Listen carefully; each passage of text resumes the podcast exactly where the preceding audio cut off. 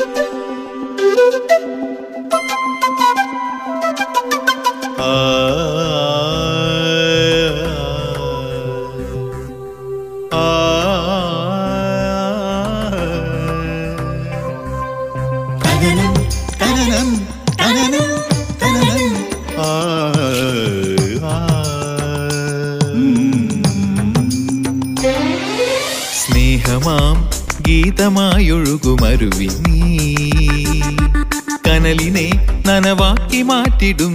സത്യം നീ. ഭൂമിയിലെ വരുമൊന്നാണെന്ന നേരിന്റെ നിറവിനാൽ അണിചേരുമാനന്ദ തീരം നീ.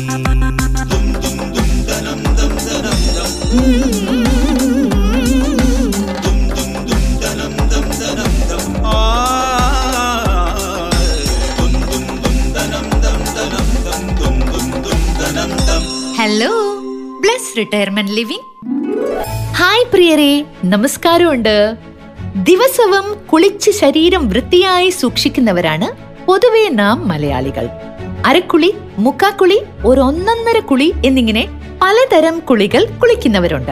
പക്ഷേ മനസ്സിനെ ഇതേപോലെ കുളിപ്പിച്ച് വൃത്തിയാക്കാറുണ്ടോ? മനസ്സിൽ എത്രയട്ടി ചളിയും വിയർപ്പും പേറിയാണ് ഓരോ ദിവസവും നമ്മിൽ പലരും ഉണരുന്നതും ഉറങ്ങുന്നതും. ഇപ്പോ മഹാമാരിയുടെ കാലത്ത് നമ്മുടെ മനസ്സിൽ കൂടുതൽ അഴുക്കുകൾ അടിഞ്ഞുകൂടാൻ ഇടയുണ്ട് പലർക്കും ഒറ്റപ്പെടൽ തോന്നും. ഭയവും അനിശ്ചിതത്വവും സാമ്പത്തിക ഞെരുക്കവും രോഗഭീതിയും വിഷാദവും ഉത്കണ്ഠയും എല്ലാം ചേർന്ന് മനസ്സിന്റെ ആരോഗ്യം ക്ഷയിക്കാനും സാധ്യതയുണ്ട്. അതുകൊണ്ട് ശരീരത്തെ എണ്ണയും സോപ്പുമൊക്കെ ഉപയോഗിച്ച് കുളിപ്പിച്ച് കുട്ടപ്പനാക്കുന്നത് പോലെ മനസ്സിനെയും ഈ നാളുകളിൽ നമുക്ക് വൃത്തിയാക്കിയെടുക്കണം. ശരീരശുദ്ധിയും മാനസിക അകലവും ശീലമാക്കുന്നതിനോടൊപ്പം തന്നെ യോഗയും ധ്യാനവും ഒക്കെ ജീവിതത്തിന്റെ ഭാഗമാക്കാം. നല്ല സുഹൃത്ത് ബന്ധങ്ങൾ നിലനിർത്താം. വ്യക്തി ബന്ധങ്ങൾ ദൃഢപ്പെടുത്തി പരസ്പരം പിന്തുണ നൽകി ജീവിത മൂല്യങ്ങൾ കൈവരിക്കാം. സാമൂഹ്യ അകലമാണെന്ന് കരുതി വെറുതെ മൗനവ്രതം പാലിക്കാതെ പകരം കുടുംബാംഗങ്ങൾ ഒന്നിച്ചിരുന്ന് ആവോളം ഉള്ളു തുറന്ന് സംസാരിക്കുക ഒരുമിച്ച് ഭക്ഷണം കഴിക്കുക കുടുംബാംഗങ്ങൾ വീടുകൾക്കുള്ളിൽ തന്നെ കലാപരിപാടികൾ നടത്തുക.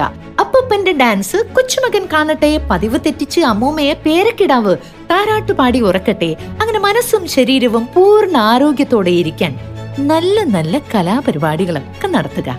ഇനി അവിടെ ഇതൊന്നും ഇല്ലെങ്കിൽ ഇങ്ങോട്ട് പോരോന്നേ. Hello bless.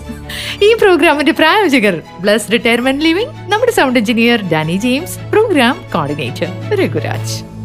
സ്നേഹമായി ദിവ്യ സ്നേഹമായി നന്മയായി വാഴുമിടമിത്. ഒരേ മനസ്സായി ചരിക്കുവാൻ കൃപയേ കടമേ സർവേശ്വര.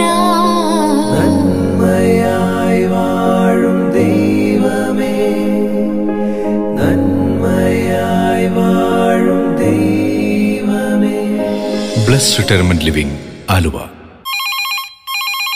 Hello Bless hello hello ആശയാണോ? ആണല്ലോ. ആശയാണ്. സുഖമായിരിക്കുന്നോ പിന്നില്ലാതെ സൂപ്പർ ആയിട്ടിരിക്കുന്നു ഇവിടെ ഒരിക്കലും നിരാശനെ ഞാൻ ഇരുത്തൂല. ആശ മാത്രമേ ഉണ്ടാവുള്ളൂ. പ്രോഗ്രാം കഴിഞ്ഞു ഭയങ്കര സങ്കടമായിരുന്നു ആണോ? എന്ത് കഴിഞ്ഞാൽ കഴിഞ്ഞാലും വീണ്ടും നമ്മളെ തുടങ്ങുമല്ലോ തുടങ്ങും. എന്തായാലും എനിക്ക് ഭയങ്കര സന്തോഷം. വീണ്ടും തുടങ്ങി എന്ന് പറഞ്ഞതിൽ ഇതാണ് പുതിയ പേരല്ലേ അതെ. ഞങ്ങൾക്ക് പേര് രാധിക. രാധിക. എവിടെന്നാ വിളിക്കുന്ന രാധിക? രാധിക. ഞാൻ കടവന്ത്രാണ് എന്റെ വീട്. ഓക്കെ. ഓഫീസിലാണ്. ഏത് ഓഫീസിലാ വർക്ക് ചെയ്യുന്നത് ഞാൻ ഓറിയന്റൽ ഇൻഷുറൻസ് കമ്പനിയിലാണ് വർക്ക് ചെയ്യുന്നത്. ഓക്കെ. മൂന്ന് വർഷമായിട്ട് ഞാൻ പാലക്കാടായിരുന്നു ട്രാൻസ്ഫർ ആയിട്ട്. എനിക്ക് ജൂൺ മാസത്തിൽ വന്നേ ഉള്ളൂ. അപ്പൊ ഞാൻ പലരും പറഞ്ഞറിഞ്ഞ് ഇങ്ങനെ പ്രോഗ്രാം നിർത്തി എനിക്ക് പാലക്കാട് കിട്ടിയിലായിരുന്നു കാരണം അവിടെ ആന്റിനൊക്കെ നല്ല പൊക്കത്തിലൊക്കെ വെക്കുന്നത്. ഞാൻ റെന്റഡ് ഹൗസിലായിരുന്നു ഓക്കെ. അപ്പൊ എനിക്ക് അവിടെ കിട്ടാറുണ്ടായില്ല. അപ്പൊ എനിക്ക് ഭയങ്കര വിഷമമായിരുന്നു. പക്ഷെ ഞാൻ എല്ലാവരോടും ചോദിച്ചു വിവരങ്ങളൊക്കെ അറിയാറുണ്ടായിരുന്നു. രാധികയുടെ? വീട്ടിൽ ഹസ്ബൻഡ് രണ്ട് മക്കളാണ്. രണ്ട് പെൺകുട്ടികളാണ്. മൂത്ത കുട്ടി കല്യാണം കഴിഞ്ഞു. രണ്ട് പേരക്കുട്ടികൾ എനിക്ക്. ഇളയാൾ കാനഡയിൽ പഠിക്കുന്നു. ഇപ്പൊ വരുന്നുണ്ട് ആൾ. നെക്സ്റ്റ് വീക്ക് വരുന്നുണ്ട്. ആണോ? ഹസ്ബൻഡ് എന്തിലാ വർക്ക് ചെയ്യുന്ന രാധിക? ഹസ്ബൻഡ് ഒരു ഫോറിൻ എക്സ്ചേഞ്ച് കമ്പനിയാണ് അവർ അബുദാബി വേസ്റ്റ് കമ്പനിയാണ് എറണാകുളത്താണ് അവരുടെ ഓഫീസ് ഓ ശരി ശരി. ഇപ്പൊ ജോലിയൊക്കെ നടക്കുന്നുണ്ടോ? ആ ജോലികൾ സുഖമായിട്ട് പോകുന്നു. നിങ്ങളൊക്കെ ആയിരുന്നു എന്റെ സന്തോഷം. ദിവസം രാവിലെ ആ ഒരു സമയത്ത് ആ റേഡിയോ ഓൺ ചെയ്തിട്ട് കേൾക്കുമ്പോ. ഭയങ്കര മനസ്സിന് ഭയങ്കര പോസിറ്റീവ് എനർജി അത് നമുക്കറിയായിരുന്നു. അതല്ലേ നമ്മൾ തിരിച്ചു വന്നത്. അത് വീണ്ടും കിട്ടാൻ മൂന്ന് ഭയങ്കര സന്തോഷം. Okay. Okay bye. Bye bye Lakshmi ഇത് ഞാനാ സുധ. ഓ ഓക്കേ. എങ്ങനെയുണ്ട് നിന്റെ പ്ലസ് ലൈഫ് സൂപ്പർ. അല്ലേ സാറോ? സാറും സുഖായിരിക്കുന്നു. നീ നിന്റെ ആഗ്രഹം പോലെ തന്നെ ചെയ്തു. സമ്മതിച്ചിരിക്കുന്നു. പിന്നല്ലാതെ നമ്മൾ എന്തിനു മക്കളെ ബുദ്ധിമുട്ടിക്കണം? ഇവിടെ ആവുമ്പോ ഞങ്ങളുടെ ഫ്രണ്ട്സ് കുറെ ഡോക്ടേഴ്സ് ഉണ്ട്. കളിയും ചിരിയും ബഹള. ആണോ? ഗ്രേറ്റ് നാട്ടിൽ വരുമ്പോ വരാം. നിന്റെ അടുത്തായിട്ട് ഞങ്ങൾക്കും കൂടെ ഒരു റൂം ബുക്ക് ചെയ്ത് വെച്ചേരെ കേട്ടോ? It's my pleasure Bless retirement living Aluva. Telephone zero four eight four two double eight two zero double eight hello Bless hello നമസ്കാരം. നമസ്കാരം. ആരാണ്? എന്റെ പേര് സന്തോഷ് ആലുവ. ഓ എന്ത് ചെയ്യുന്നു സന്തോഷ് ജി ആലുവയിൽ താമസിക്കുന്നു കുടുംബസമേതം. ജോലി Kothamangalam Chelad L B S centre. അവിടെ കമ്പ്യൂട്ടർ കോഴ്സുകളാണ്. കമ്പ്യൂട്ടർ കോഴ്സുകളാണ്. Okay okay okay. L B S Lal Bahadur Shastri centre. അദ്ദേഹം തിരുവനന്തപുരത്ത് വരുമ്പോഴാണ് ഇങ്ങനെ സ്ഥാപനത്തിന് തുടക്കം കുറിക്കുന്നത്. ഒരു റിസർച്ച് ഇൻസ്റ്റിറ്റ്യൂട്ട് എന്നുള്ള രീതിയിൽ പിന്നീട് നമ്മളത് കുട്ടികൾക്ക് കമ്പ്യൂട്ടർ എഡ്യൂക്കേഷൻ എന്ന രീതിയിലുള്ള കോഴ്സുകളായിട്ട് അങ്ങ് മാറി ഇപ്പം ഇവിടെ മുതൽ തിരുവനന്തപുരം മുതൽ കാസർഗോഡ് വരെയുള്ള എല്ലാ ജില്ലകളിലും നമുക്ക് സ്ഥാപനങ്ങൾ സെന്ററുകളുണ്ട്. അതിൽ എറണാകുളം ജില്ലയുടെ ഞെറ്റം കോതമംഗലത്ത് ഞാനിപ്പോ വർക്ക് ചെയ്യുന്നു. വെരി ഗുഡ് അപ്പം ഡെയിലി പോയിട്ട് വരും? ആ പോയിട്ട് വരാം. കോവിഡ് ഒക്കെ വന്നപ്പം ഫസ്റ്റ് ഓൾട്ടർനേറ്റ് ഡേയ്സ് ആയിരുന്നു. പിന്നീട് അത് ത്രീ ഡേയ്സ് ഇന്ന വീക്കായി ഇപ്പൊ ഏകദേശം ഫൈവ് ഡേയ്സ് ഇന്ന വീക്ക് തന്നെ പോയി വരുവാണ്. ബാക്ക് ടു നോർമൽ ആയി. ഇല്ലില്ല. സ്റ്റുഡൻസ് ആരുമില്ല ഇവിടെ വന്നിരുന്നു നമ്മുടെ ഓൺലൈൻ ക്ലാസ് ആരെയും കാണുന്നില്ല. എല്ലാം ഇതുപോലെ. നമ്മളിപ്പോ സംസാരിക്കുന്ന പോലെ ശബ്ദങ്ങൾ മാത്രം. ഓ ഹോ ഹോ ഹോ. വീട്ടിൽ ആരൊക്കെയുണ്ട് ദർശനമില്ല.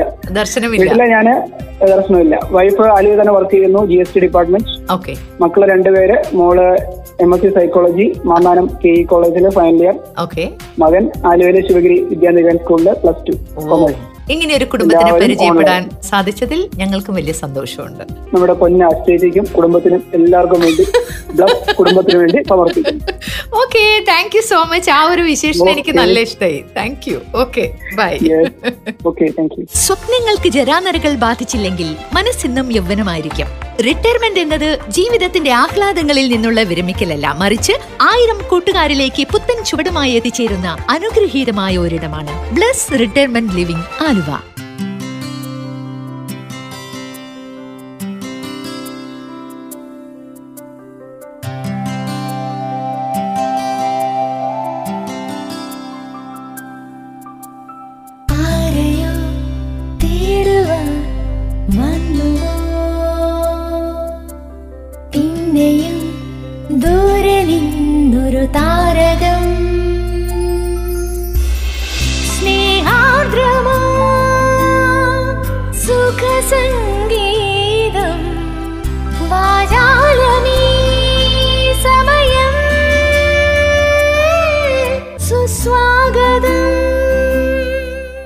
വന്നല്ലോ?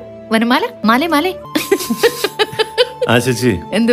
നമ്മൾ പഠിക്കുന്ന കാലത്ത് ജോലി കിട്ടുന്ന സമയത്ത് ജോലി കിട്ടാൻ വേണ്ടി ഓടുന്ന സമയത്ത് കല്യാണം കഴിയുന്ന സമയത്ത് അങ്ങനെ എല്ലാം ഓരോരോ വഴിത്തിരിവുകളാണോ ശരിക്കും? ആണല്ലോ അപ്പൊ. ഇപ്പൊ എന്താ പ്രശ്നം? വഴിത്തിരിവെല്ലാം മുട്ടിയോ? ഈ ഓരോരോ വഴിത്തിരിവുകളിലൂടെയുള്ള യാത്രയിലും ഒരു ചെറിയ അശ്രദ്ധ മതി. നമ്മുടെ ജീവിതം തന്നെ മാറി മറിയാൻ. ഞാനത് പറയാൻ കാരണം വേറൊന്നുമില്ല. ചിലരുടെ ജീവിതം വഴി മാറുന്നത് പല രീതിയിലായിരിക്കും. ഉദാഹരണത്തിന് പലഹാരം. പലഹാരത്തിലേക്ക് കണ്ണു നട്ടിരിക്കുമ്പോഴുള്ള ഒരു അശ്രദ്ധ മതി ഒരാളുടെ ജീവിതം നന്നാവാനും ചീത്തയാവാനും. അതെങ്ങനെ? കല്യാണ ജീവിതത്തെ കുറിച്ച് ചോദിച്ചതാ കുടുംബജീവിതത്തെ കുറിച്ച് എങ്ങനെയുണ്ടെന്ന് വെച്ച് പറഞ്ഞു എന്റെ ഒരു ചെറിയ അശ്രദ്ധ എന്ന് പറഞ്ഞു. എന്താ പെണ്ണ് ചായയായിട്ട് വന്നപ്പോ ഞാൻ പലഹാരത്തിൽ നോക്കിയിരുന്നു പോയി. സ്വന്തം അനുഭവമാണോ? ഒരിക്കലുമല്ല ചേച്ചി. നമ്മളിപ്പോ വണ്ടി ഓടിക്കുമ്പോഴും ഇപ്പോൾ വണ്ടി ഓടിച്ചുകൊണ്ടിരിക്കുന്നവരും ഒക്കെ തന്നെ നൂറുകൂട്ടം കാര്യങ്ങൾ തലയിലിട്ട് കാച്ചി കുറുക്കി പെരുക്കി. ഹരിക്കാൻ നിങ്ങൾ മറന്നുപോയി. ഹര ഹരോ. ഹര ഹരിക്കൽ മാത്രമേ ഉള്ളൂ ജീവിതത്തിൽ. കൂട്ടൽ കുടുക്കലൊക്കെ പരാജയ. പറഞ്ഞു വന്നത്. എന്താ പറഞ്ഞോണ്ട് വന്നേ. ആ പറഞ്ഞു വന്നത് നിങ്ങൾ പലഹാരം കണ്ടപ്പോ നിങ്ങളുടെ മുഖം എന്റേതല്ല ഈ കഥയുടെ കഥയിൽ പറയുന്നത് അതിൽ. ആകെ കൂടി ഉദാഹരണം പറയാൻ പറ്റുന്നത് ഞാൻ നീ രണ്ടു വാക്കേ ഉള്ളൂ. അത് അവതവശ പറഞ്ഞു കഴിഞ്ഞാൽ നമ്മൾ ആവുകയും ചെയ്യും. ഇതിപ്പോ എന്റെ കഥ എന്നുള്ളതല്ല പറഞ്ഞു വന്നത് ചെറിയൊരു അശ്രദ്ധ മതി. അപ്പൊ ഒരു കാര്യം ചെയ്യാം. ശ്രദ്ധയോടുകൂടി ഒന്നാമത്തെ കത്ത് വായിക്കോ. ഞാൻ ജായിസ. കേരളത്തിലെ ഒരു ജില്ലയിലെ ഒരു സ്ഥലത്ത് നിന്നാണ് ഈ കത്ത് എഴുതുന്നത്. അത് മനസ്സിലായി. പക്ഷെ അത് തുടക്കത്തിൽ തന്നെ ഏത് ജില്ലയാന്നും എവിടുന്നാന്നും പറഞ്ഞു കഴിഞ്ഞാൽ കാര്യങ്ങൾ ക്ലിയർ ആയിട്ട് പാട്ടുപാടിയല്ല മതി. ജില്ലയല്ലേ ജില്ലയല്ലേ? തെറ്റ് പറ്റാത്ത മനുഷ്യരില്ല. ഇല്ല ഇല്ല. പക്ഷേ അത് തിരുത്താനുള്ള മനസ്സ് കാണിക്കണം. അതെന്നെ പോലെ. നിങ്ങൾക്കോ? ഞാൻ ആശിച്ചിട്ട് പണ്ട് എപ്പോഴോ പറഞ്ഞിട്ട് തോന്നുന്നു. എനിക്ക് അതേ ഉള്ളൂ. ആണോ? ഞാൻ ഞാൻ പറഞ്ഞു വന്നത് ഈ പറഞ്ഞിരിക്കുന്ന ആൾ ജായിസ ഒരു പി എസ് സി സ്ഥാപനത്തിൽ നല്ല ജോലി കിട്ടണം എന്ന ഉദ്ദേശത്തോടെ പഠിക്കുന്നു. രണ്ടായിരത്തി പതിനെട്ടിൽ ഈ സ്ഥാപനത്തിൽ ചേരുമ്പോൾ എനിക്ക് കൂട്ടായി സവിതയും ശരണ്യയും സൗമ്യയും ഉണ്ടായിരുന്നു. ഞങ്ങൾ പരീക്ഷയിൽ യഥാക്രമം ഒന്ന് രണ്ട് മൂന്ന് നാല് സ്ഥാനങ്ങൾ കരസ്ഥമാക്കും. രണ്ടായിരത്തി പത്തൊമ്പതിൽ സവിതയും സൗമ്യയും താൽക്കാലിക അധ്യാപകരായി സ്കൂളിൽ ചേർന്നു. ശരണ്യ ഇടയ്ക്ക് വരും. ജൂൺ അവസാനത്തിൽ ഇൻചാർജായ സിദ്ധാർത്ഥ് പഠിക്കാനായി മാറി നിന്നപ്പോൾ ഓഫീസ് സ്റ്റാഫായ അഞ്ജലി ഇൻചാർജ് സ്ഥാനത്തേക്കും ഓഫീസ് സ്റ്റാഫുകളായി ഞാനും വിനോദും. ആ ഇടയ്ക്ക് ജൂലൈ മാസം ഒന്നാം തീയതി ഈ സ്ഥാപനത്തിൽ ഓഫീസ് സ്റ്റാഫായുള്ള വികാസിന് ജൂനിയർ എംപ്ലോയ്മെന്റ് ഓഫീസർ ജോലി ലഭിച്ചത് ആഘോഷിക്കാനായി തീരുമാനിച്ചു. അതിന്റെ ഭാഗമായി ഓഫീസിൽ നിന്ന് സ്പോൺസർ ചെയ്ത കേക്ക് വാങ്ങി ഏമാൻ എന്ന് വിളിക്കുന്ന വിജിത്തും കണ്ണനും ജാഫറും ചേർന്ന് അവർക്ക് കേട്ടോ കേക്ക് വാങ്ങിയത്. ഏമാനോടൊപ്പം ഞാൻ ഒരു ക്ലാസ്സിലെത്തി. അവിടെ ഏകനായി പഠിക്കുന്ന ഒരു വ്യക്തിയെ കണ്ടു. ആശ ചേച്ചിക്കും സനലേട്ടനും സുപരിചിതമായിട്ടുള്ള പേരാണിത്. ശ്രോതാവ് എന്ന ശ്രോതൂട്ടി. ഏമാൻ എന്നോട് പറഞ്ഞിരുന്നു ജായിസ ശ്രോതു നിന്നോട് മിണ്ടാത്തതിന്റെ കാരണം അവൻ ഫേസ്ബുക്കിൽ അയച്ച ഫ്രണ്ട് റിക്വസ്റ്റ് നീ ഡിലീറ്റ് ചെയ്തുകൊണ്ടാണെന്ന് അത് ഒരിക്കലും ചെയ്യാൻ പാടില്ലല്ലോ. ശ്രോതു വഴി ഉണ്ടാക്കാം. ഇവിടുന്ന് അവൾക്ക് അയക്കാം. അല്ലെങ്കിൽ അവൾ നിനക്ക് ഇപ്പൊ അയക്കും. വികാസിന്റെ അനിയൻ വിശാലിനോട് ഞാൻ പറഞ്ഞു നിന്റെയും ശ്രോതുവിന്റെയും ഫ്രണ്ട് റിക്വസ്റ്റ് ഡിലീറ്റ് ചെയ്യാൻ കാരണം അന്ന് രണ്ടുപേരെയും അത്ര അറിയാത്തോണ്ടാണ്. നീ ഇനി ഫ്രണ്ട് റിക്വസ്റ്റ് അയച്ചാൽ ഞാനും ആക്സെപ്റ്റ് ചെയ്യാം. എന്ന് ഞാൻ പറഞ്ഞു. എനിക്കറിയില്ലായിരുന്നു ഞാൻ ഒരാളുടെ ഫ്രണ്ട് റിക്വസ്റ്റ് ഡിലീറ്റ് ചെയ്താൽ ഒരു വർഷം കഴിയാതെ അയാൾക്ക് എനിക്കൊരു ഫ്രണ്ട് റിക്വസ്റ്റ് അയക്കാൻ സാധിക്കില്ല എന്നത് ഫേസ്ബുക്കിന് ഒരു നിയമമാണെന്ന് നിത്യജീവിതത്തിൽ അതേപോലെ ആണെങ്കിൽ എത്ര ഭാഗ്യം ഇത് മാറിയെന്നെ കണ്ണ ബെസ്റ്റ് അപ്പൊ എന്തായാലും ഫേസ്ബുക്ക് അത് പാലിക്കുന്നുണ്ട്. എന്തായാലും ശരി ഈ ഒരു വിഷമം തീരാനായി ഇടയ്ക്കിടയ്ക്കൊക്കെ ഓഫീസിൽ വന്ന പഴയ പോലെ ഇരിക്കണം. ജാസിയോട് മിണ്ടണം. എന്ന് ഏമാനും ജാഫറും പറഞ്ഞു. അവന്റെ ടീമിലുള്ളവരാണ് ഏമാൻ അഞ്ജലി കണ്ണൻ ജാഫർ വിശാൽ സിദ്ധാർത്ഥ് വിനോദ് അഖിലേഷ് നമ്പീശൻ ഹരി അങ്ങനെ കുറെ പേരുണ്ട്. അതിൽ അഞ്ജലി ആവട്ടെ അവന്റെ നല്ല സുഹൃത്തും കട്ടച്ചങ്കുമാണ്. ഒരിക്കൽ അഞ്ജലിയോട് ഞാൻ ചൂടായി. നീ ശ്രോതുവിനെ വല്ലാതെ പിന്തുണയ്ക്കുന്നത് കൊണ്ടാണ് അവൾ വഷളാവുന്നത് എന്ന് ടീച്ചർമാരുടെ മുമ്പിൽ വെച്ച് പറഞ്ഞു. ഇത് അഞ്ജലി അവനോട് പറഞ്ഞ മാത്രയിൽ അവൻ വിനോദും മേമാനും ഉള്ളപ്പോൾ ഓഫീസിൽ നിന്ന് ചൂടായി എത്രേ എനിക്കൊരു സംശയം. ഹലോ ബ്ലസ് പരദൂഷണ സ്ഥലമായോന്ന് ഇവർ അങ്ങോട്ടും ഇങ്ങോട്ടുള്ള കാര്യം നമ്മൾ ചർച്ച ചെയ്ത് അല്ല അങ്ങനെയല്ല. നമ്മളും ആ കമ്മിറ്റിയിൽ ചേർന്നോ എന്നൊരു സംശയം. അല്ല അങ്ങനെയല്ല ചേച്ചി. ഇതെല്ലാം കേൾക്കുമ്പോഴാണ് ബ്ലസിന്റെ മഹത്വം മനസ്സിലാവുള്ളൂ. എന്നിട്ട് അവസാനം എന്തായി അത് പറഞ്ഞു. പറഞ്ഞു കഴിഞ്ഞാൽ ഇവർ അങ്ങോട്ടും ഇങ്ങോട്ടും അങ്ങോട്ട് തിരിഞ്ഞപ്പോൾ ഇങ്ങോട്ട് നോക്കി ഇങ്ങോട്ട് തിരിഞ്ഞപ്പോൾ അങ്ങോട്ട് നോക്കി. ഇങ്ങനെ ഇങ്ങനെ പോവാണ് കുറെ നേരത്തേക്ക് കഥ.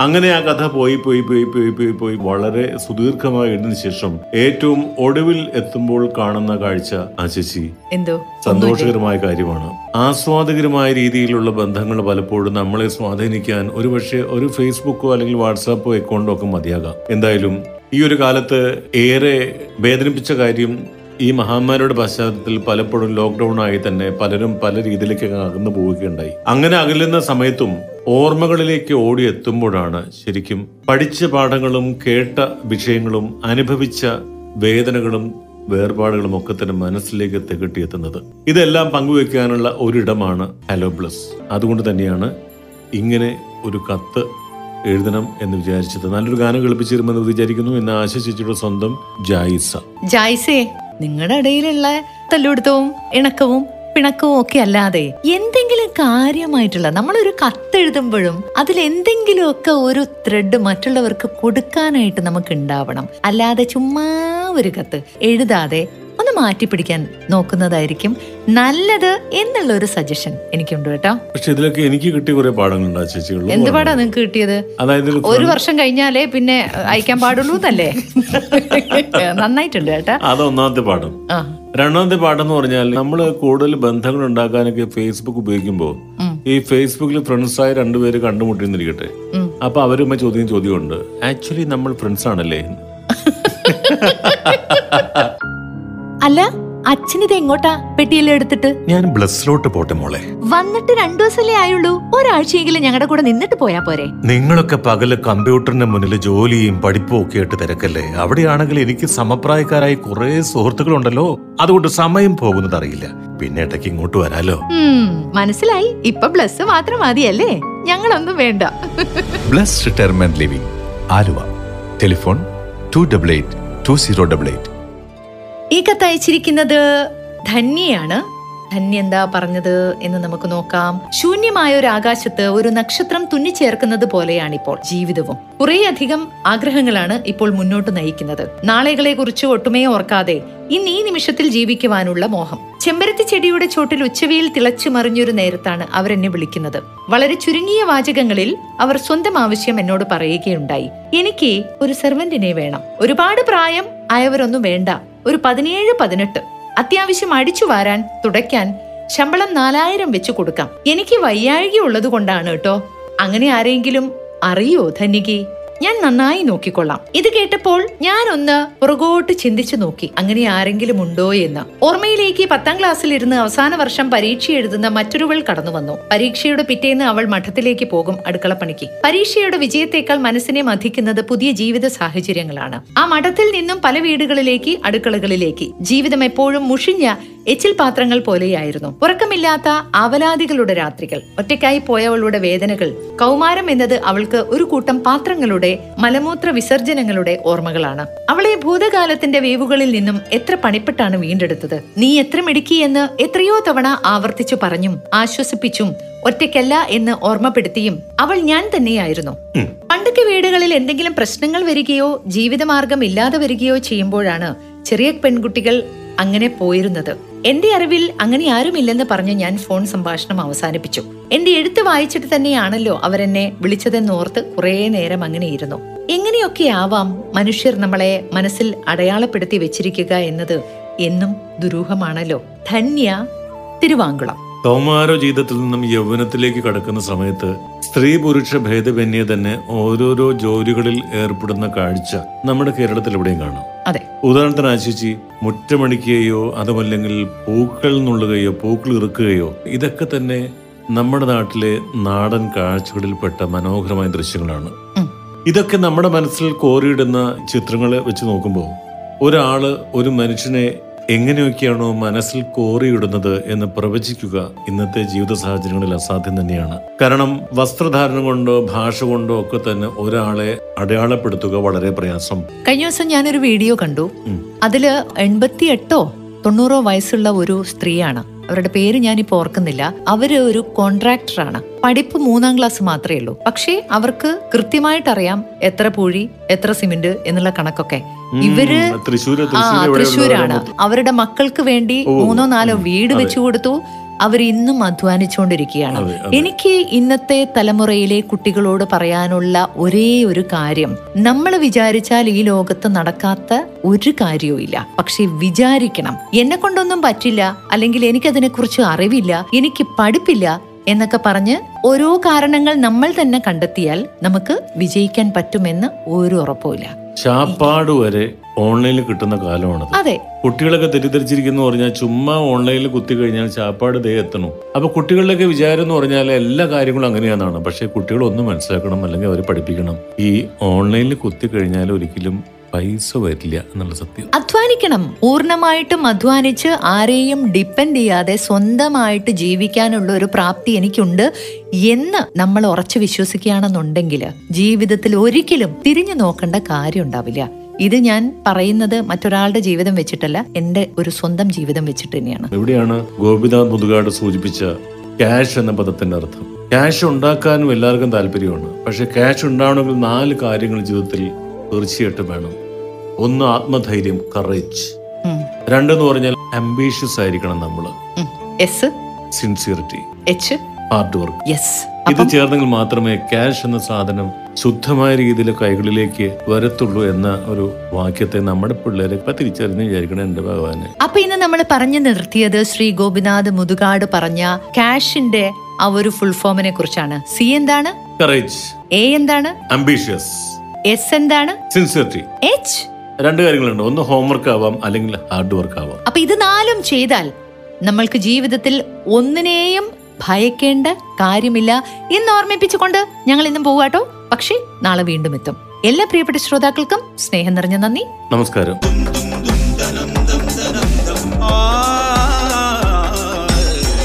നിങ്ങൾ ഇതുവരെ കേട്ടത് hello Bless dot U by Bless retirement living Aluva. A media waves production. Hello Bless retirement living